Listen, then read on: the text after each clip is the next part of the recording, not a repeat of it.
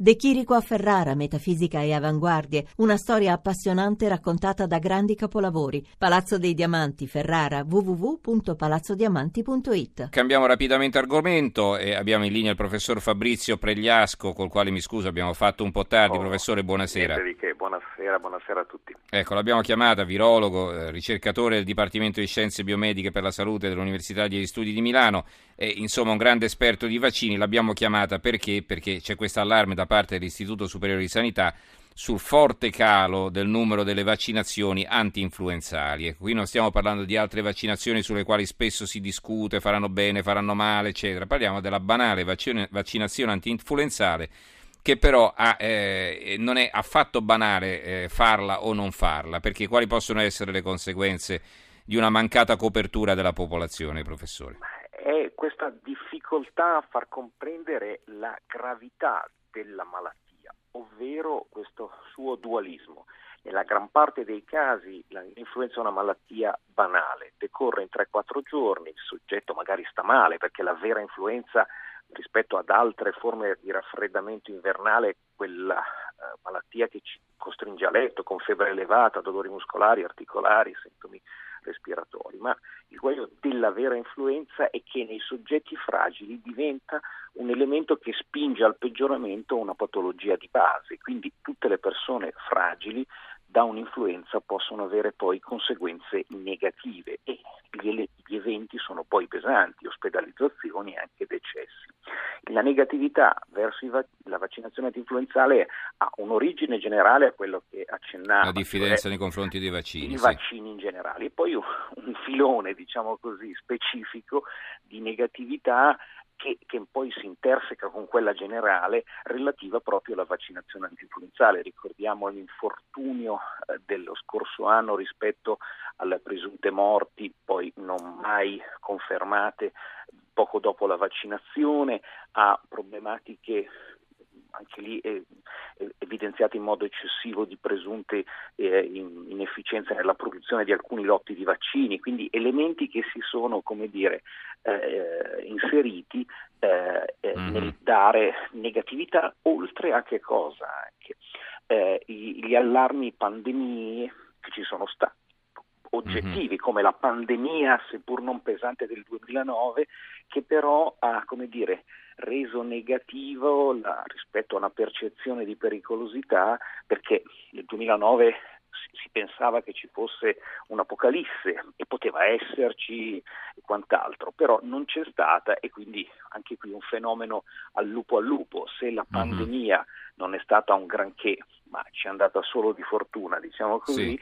eh, figuriamoci l'influenza stagionale. Ecco, quindi negatività plurime, tutte convergenti ecco, verso mm. la, l'inutilità presunta o percepita da parte della cittadinanza verso i vaccini. Allora, Rossella Davarese ci scrive vaccinazioni in calo ormai da anni, in particolare da quando ci fu il sospetto che avessero provocato dei casi di morte. Ci vuole una campagna di informazione, oltre che dei medici di base, anche da parte dei giornali, della radio e della televisione, se lo dice la radio, eh, magari fosse così, insomma.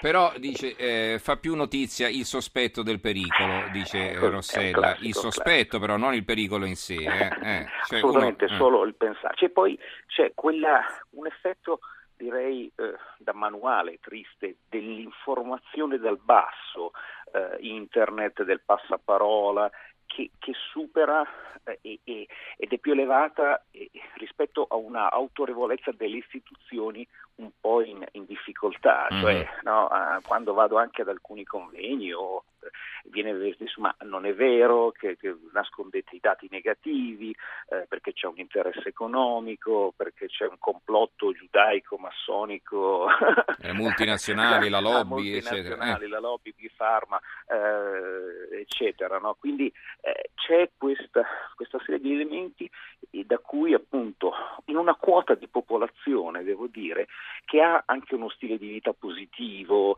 il chilometro zero, un'alimentazione adeguata, eh, un'attività fisica, insomma aspetti che evidenziano in positivo un approccio alla vita, ma che poi vedono i vaccini in genere, uh-huh. i vaccini per malattie come quello che è l'influenza, che non sono una priorità, un qualcosa che diventa negatività. Allora, senta, professore Velo, ci sono altre due obiezioni che eh, diciamo hanno una qualche così. Eh, una qualche efficacia. Allora, la prima ce la fa Gino da Massa. Eh, talmente banale il vaccino dice che la maggior parte dei medici non se lo vuole fare e questo è vero. Allora dice ma allora ma come? Dite che è così importante e poi non lo fate neanche voi, che siete i primi ad aver paura o i primi a non crederci? Ma eh, per i medici il problema è appunto quello di non percepirsi come soggetti per i quali l'opportunità della vaccinazione c'è e sarebbe opportuna ed effetti la quota di vaccinati è minore perché il, il personale sanitario più giovane ovviamente non, vede, non ha la priorità come tale per, rispetto alla l'opportunità per sé di vaccinarsi. Nel caso del personale sanitario è appunto mi vaccino, mi proteggo, non infetto i miei assistiti e questo è un elemento ovviamente però oggettivamente negativo mm-hmm. rispetto poi alla percezione generale. Quindi davvero c'è, c'è un'esigenza di ridare una fiducia a, a dei dati oggettivi e statistici eh certo. che eh, dimostrano l'efficacia del vaccino, però bisogna dirlo, il vaccino protegge tra virgolette solo per l'80% dalla malattia e solo, ma volevo dirlo così, del 50-60% per gli effetti più pesanti che noi vogliamo. Quindi mm-hmm. la percezione sul singolo sulla signora Maria, sul signor Giovanni, non sono...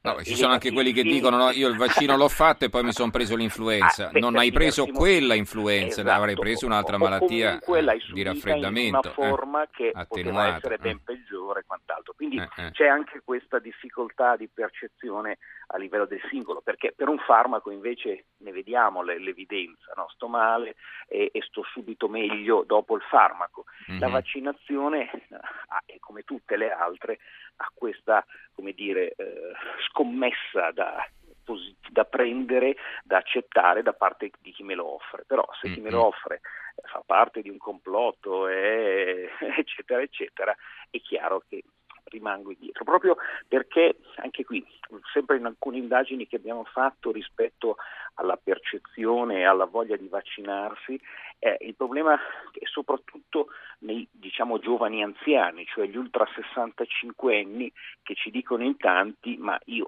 l'influenza l'ho fatta tante volte nella mm-hmm. vita, è una constatazione oggettiva, però non si vuole, non si pensa che con l'andare del tempo eh, fisico, ci sono certo. difese immunitarie mm-hmm. che si abbassano, proprio perché, ribadisco, l'influenza è sempre banale, ma quel percento di casi tra i soggetti fragili è lì eh, che determina. Sì, magari il percento sarà anche basso, ma le statistiche ma... ci dicono che ci sono circa 8.000 persone che muoiono ogni anno esatto. per colpa dell'influenza. Eh, quindi... Perché l'influenza ha questa diffusività. Muore più gente per complicanze dall'influenza che per incidenti stradali, quindi fatevi un po', eh, fatevi un, po un, un, esame. 5 milioni di soggetti, quest'anno mm, mm. che pensiamo a una stagione per caratteristiche dei virus che, che stanno per arrivare, che sono, cominciano a essere individuati, comunque colpirà quei 5 milioni di casi, mm-hmm. quindi un per cento basso, piccolo, di effetti collaterali certo. su è un po' come rinunciare a mettersi le cinture di sicurezza. Se ti metti la cintura di sicurezza non è detto che sopravvivi in un incidente, ma le probabilità aumentano, no? Eh, cosa dici io la cintura non me la metto, va bene, non te la mettere, però poi le cose vanno come vanno. Paolo da Piacenza ci scrive un consiglio a tutti gli ascoltatori, io mi, mi, vaccino dal 2007, non prendo che un raffreddore ogni tanto, non usufruisco più nemmeno della mutua, vaccinatevi, è un consiglio ed è gratis. Tra l'altro per, per le persone a rischio, per gli anziani per esempio è gratis, no? Anche. Assolutamente, le ASL in campagne vaccinali sistematiche per tutti gli oltre 65 anni e per le persone di qualsiasi età dai 6 mesi in avanti minimo di età per per la vaccinazione che hanno problemi cardiaci e respiratori. Però uh-huh. anche da suggerire in questo caso nei, nelle familiari per esempio di soggetti fragili.